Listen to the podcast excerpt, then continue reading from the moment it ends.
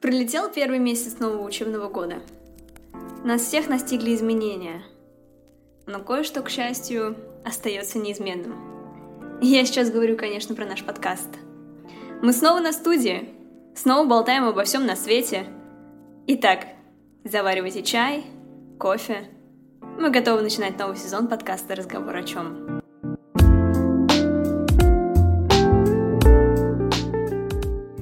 Всем привет! Вы слушаете подкаст «Разговор о чем?» и с вами его ведущие Полина, Софа и Настя.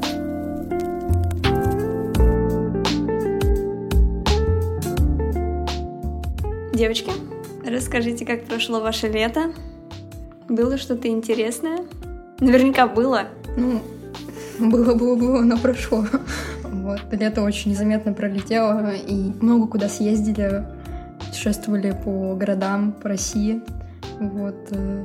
Да, Софа приезжала ко мне в гости Тверь. На этом все.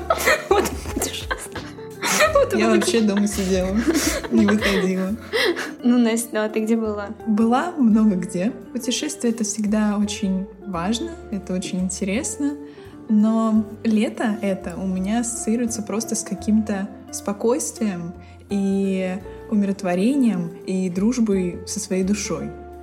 Не знаю, просто я как-то пришла к мысли, поймала дзен, как я говорила в прошлом сезоне. И я не знаю, это лето было настолько уютным и настолько комфортным. В общем, я его очень люблю и благодарна всем, кто был со мной в этот, в этот период. И сейчас, в принципе, то же самое, но все-таки, да, волна учебы, она а, несет за собой большие изменения. Ну, это все отлично, но Тогда давайте сразу к инсайтам. Какое самое большое разочарование, ну или открытие в жизни у вас за последнее время? Я понимаю, что это компрометирующий вопрос, но я могу начать. Такая мысль. Ты не всегда и не во всем можешь быть идеальным. Такая выжимка из накопившегося, я бы так сказала потому что последнее время и летом, как бы парадоксально это не звучало, и вот первый месяц учебы, хотя, конечно, вопрос был больше про лето, но я, наверное, приплету сюда наш сентябрь, потому что он выдался, на удивление, теплым и более-менее свободным от учебы, поэтому, э, знаете, этот сентябрь такое некое продолжение прошедшего лета. И за вот это вот время наверное, основная и главная мысль, с которой я все еще пытаюсь примириться, это, наверное, не всегда получается сделать все лучше всех, и не всегда получается сделать даже так, как ты хотел. Хотя, конечно, прикладывается море усилий всегда, но нужно, видимо, быть готовым к тому, что ожидания не всегда оправдываются. И это нормально. Нормально не быть идеальным. Ну, я сейчас, между прочим, выхожу с очень скажем, интимной темой, потому что для меня это сокровенное, и говорить об этом на широкую публику, ну, пускай нас, допустим, не такая она широкая, как хотелось бы, но все-таки на публику.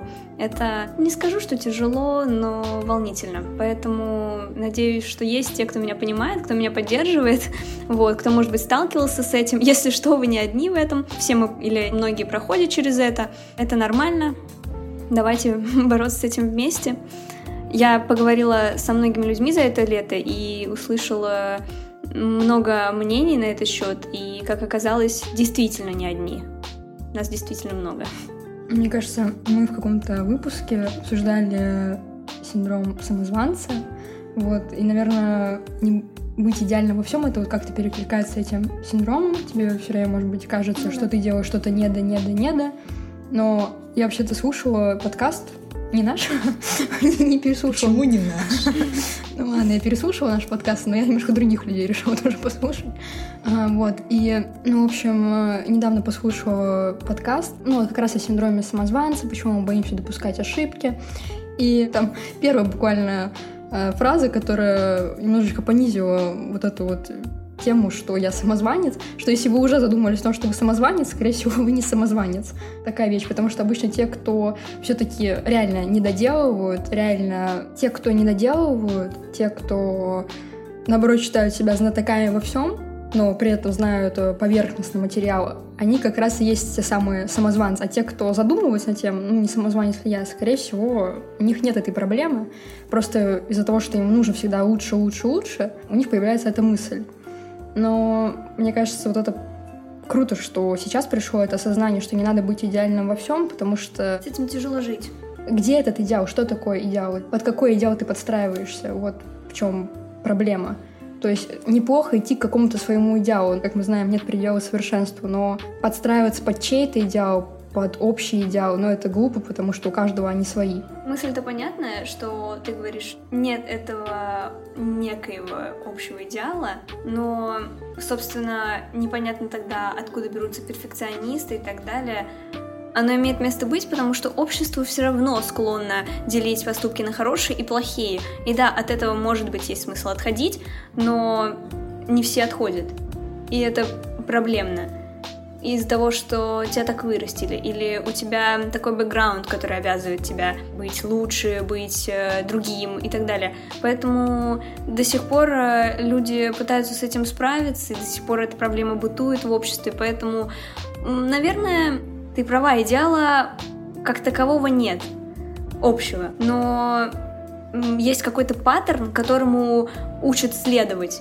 Со школы, с дома, даже в университете он как бы есть. Ну, то, что ты говоришь про хорошее и плохое, да, это же ну, какие-то банальные основы морали. Да, да, в том числе. И идеал, он как-то подстраивается под это? Или идеал это все-таки что-то другое? Я думаю, идеал подстраивается не только под это, и под законы, Просто... и под мораль, и под существующие вообще принципы и установки общества. Это вещь, которую придумало, собственно, само общество. И пускай все говорят, что он абстрактен, но на самом деле он не так уж и абстрактен, как может показаться на первый взгляд. Это ведь повсюду. Какие-то рамки, они есть везде. Вернее, так кажется людям, которые живут с этим синдромом. Ну, в том числе я. Я сейчас э, говорю такие откровения, мне на самом деле так неловко, но я просто надеюсь, что это разделит со мной. А если даже не поймут, то хотя бы выслушают. Мы тебя понимаем. Я думаю, мы уже обсуждали это. И, конечно, ну, я уверена, что многие люди считают, что там, они в чем-то несовершенны, в чем-то ошибаются почему-то. Не знаю, это, конечно, распространено. И, наверное, этому Просто надо с этим как-то действительно бороться, действительно надо находить как-то выход за эту ситуацию, потому что если постоянно себя вгонять в какое-то вот это «я не идеален, я не идеален», ты вообще ни к чему не придешь, ты просто вот э, ограничишься тем, что есть. Потому что тебе будет казаться, что никогда до этого не дойдешь. Или ты будешь, наоборот, себя напротив мучить. Давайте все-таки буду идеален, но в такой агрессивной уже форме. Кстати, предлагаю остановиться на мысли, что ты так ни до чего не дойдешь. Есть такая э, как раз штука, что чем больше ты думаешь о своем проекте, о своей работе, э, тем хуже она тебе кажется с каждым разом, и ты вот по итогу не отправляешь ее на какой-нибудь конкурс или просто не сдаешь работодателю. И в итоге ты ее не выполняешь, хотя по факту мог бы выполнить, просто, пускай по твоему мнению, не идеально, но, может быть, оно было бы идеальным по итогу. Всегда ставки в голове завышены. Поэтому, наверное, есть смысл сдавать работу, наверное, есть смысл показывать себя в том состоянии, в котором ты сейчас. В конце концов, ты идешь к этому идеалу, пускай, может быть, недостижимому или какому-то абсолютно далекому и абстрактному, но ты к нему идешь всю жизнь. И какой смысл скрывать твое нынешнее состояние? Какой смысл прятать э, себя не идеальную, ту, какая ты есть? Какой смысл прятать себя сейчас, если это твоя жизнь? Это ты. Это то, какая ты. И, кстати говоря, идеальная в том состоянии, в каком есть. Конечно, всегда нужно к чему-то стремиться, но мы по природе своей и так уже совершенно. Мне кажется, это перекликается с нашим разговором предыдущим о цели и пути к ней. И мы там говорили, что нужно наслаждаться также и тем, какой путь ты проходишь постоянно. Так что, да, это все истина, к которой мы приходим. Да, абсолютно точно. Ну, мы уже слишком долго разглагольствуем на эту тему. У вас есть инсайты за это лето? За это, может быть, сентябрь? Ты начала с э, такой достаточно сильной фразы. Я хочу тоже вставить свою. Э, Все чудеса начинаются со смены восприятия.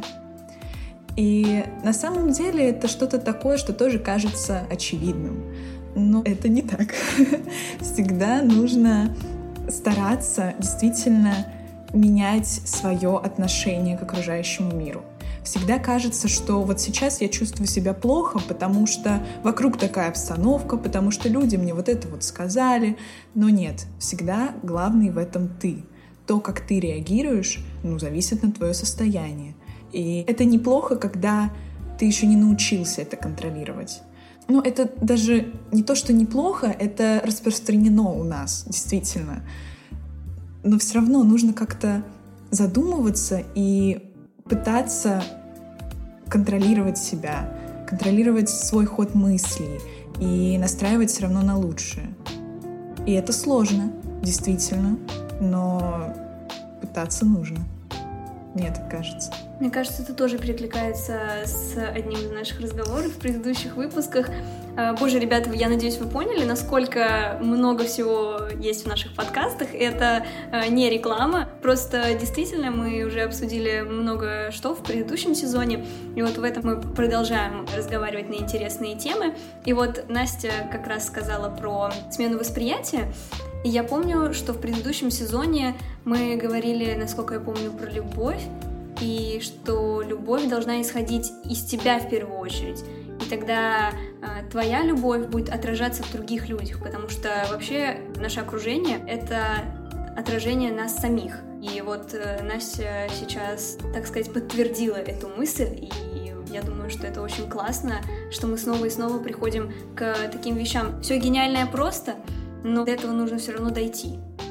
И вот э, в каждом выпуске мы доходим. доходим до этого. Надеюсь, мы действительно до этого когда-нибудь дойдем. Соф, тебе есть что сказать? Честно говоря, за лето прям таких философских выводов и гениальных я не могу сказать, что сделала.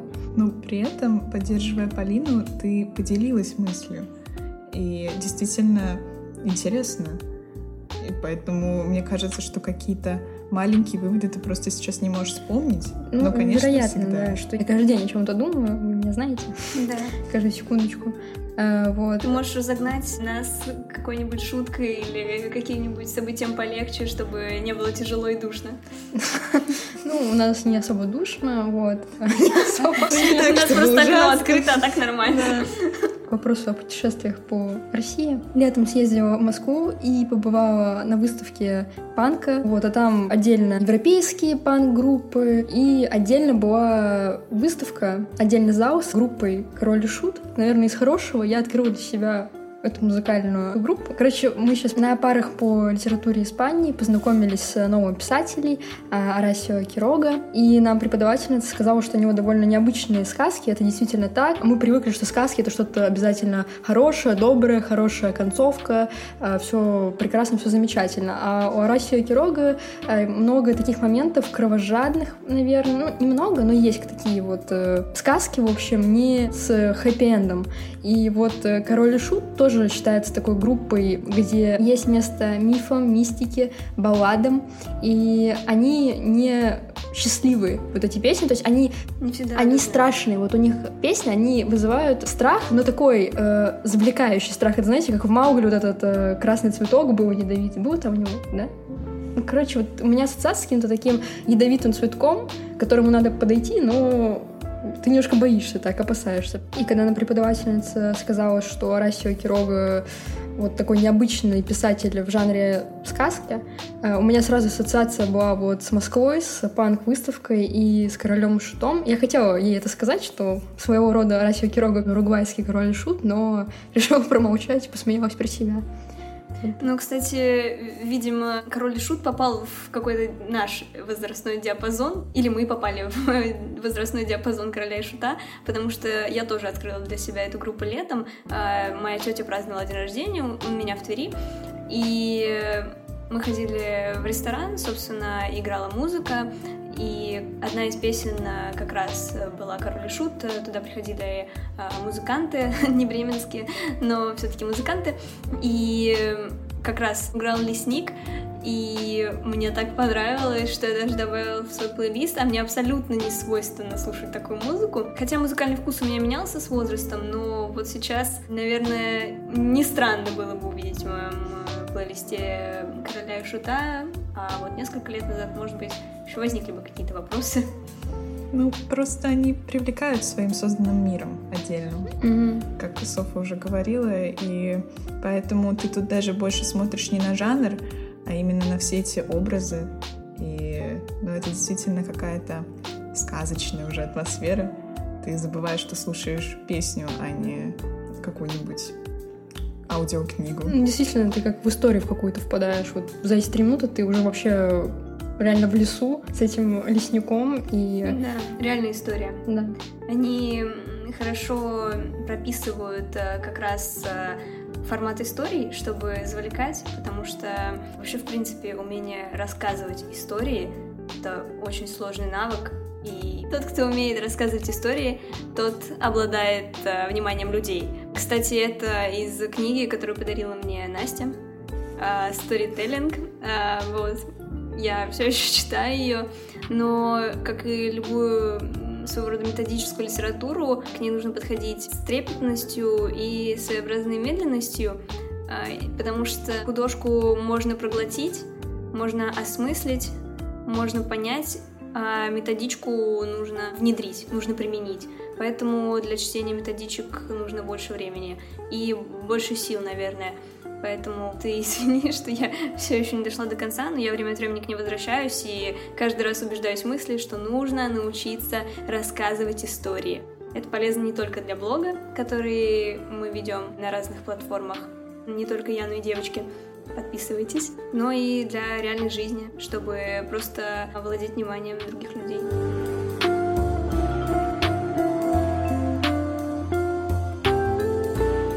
Все помнят, что в конце каждого выпуска у нас есть традиционная рубрика. А, в ней мы задаем вопрос и ждем ваши ответы на него в комментариях. Вопрос на сегодня. В какое животное вы бы хотели превратиться? Ну, вообще мы как обсуждали этот вопрос, не важно знать при каких обстоятельствах. Вот. Мне тогда Полина сказала, что я как белка. Я не помню, чем она это аргументировала, вроде бы тем, что я шустрая какая-то, что-то. Скорее всего, да. Вот что-то такое. Пусть будет белка, да, потому что все-таки они действительно бегают, действительно прыгают, действительно так незаметно могут подкрадываться. Наверное, да, пусть это будет шустрая белка. А у вас как с ассоциативным рядом? Я хочу ответить на вопрос не с кем я себя ассоциирую, а именно в кого бы я хотела превратиться. Mm-hmm. И тут э, я бы сказала про кошку, потому что, как говорил Бродский, у кошки нет какой-то неудачной позы, где бы она была не элегантна. И вот это действительно какая-то красота в каждом движении. Грация. Это грация, да, действительно. Это красиво. И мне очень нравится это животное. Поэтому я бы хотела превратиться в кошку. Но если бы был какой-то вариант. На самом деле, мое любимое животное — это слон. И я не устану об этом повторять каждому новому человеку в моей жизни. А, сейчас делюсь э, этим с вами. Но превратиться в слона я бы, наверное, не хотела, потому что он массивный, а я привыкла к тому, что я самая маленькая всегда и в любом коллективе. А, поэтому, наверное, я бы сказала гепард. Почему? Во-первых, это тоже семейство кошачьих, а я тоже люблю грацию, элегантность и так далее. Во-вторых, я такая же шустрая, как Софа. Мне постоянно нужно куда-то гнаться и что-то делать. Поэтому, наверное, в моем случае гепард — это, в принципе, олицетворение меня э, в мире животных.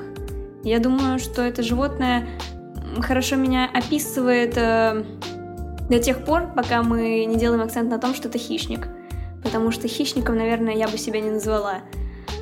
Но в остальном он э, релевантен моему внутреннему состоянию. Вот так вот. В общем, вы кошки. Можно сказать, что так. Это наш... Ты грызунчик. Грызунчик. Софик.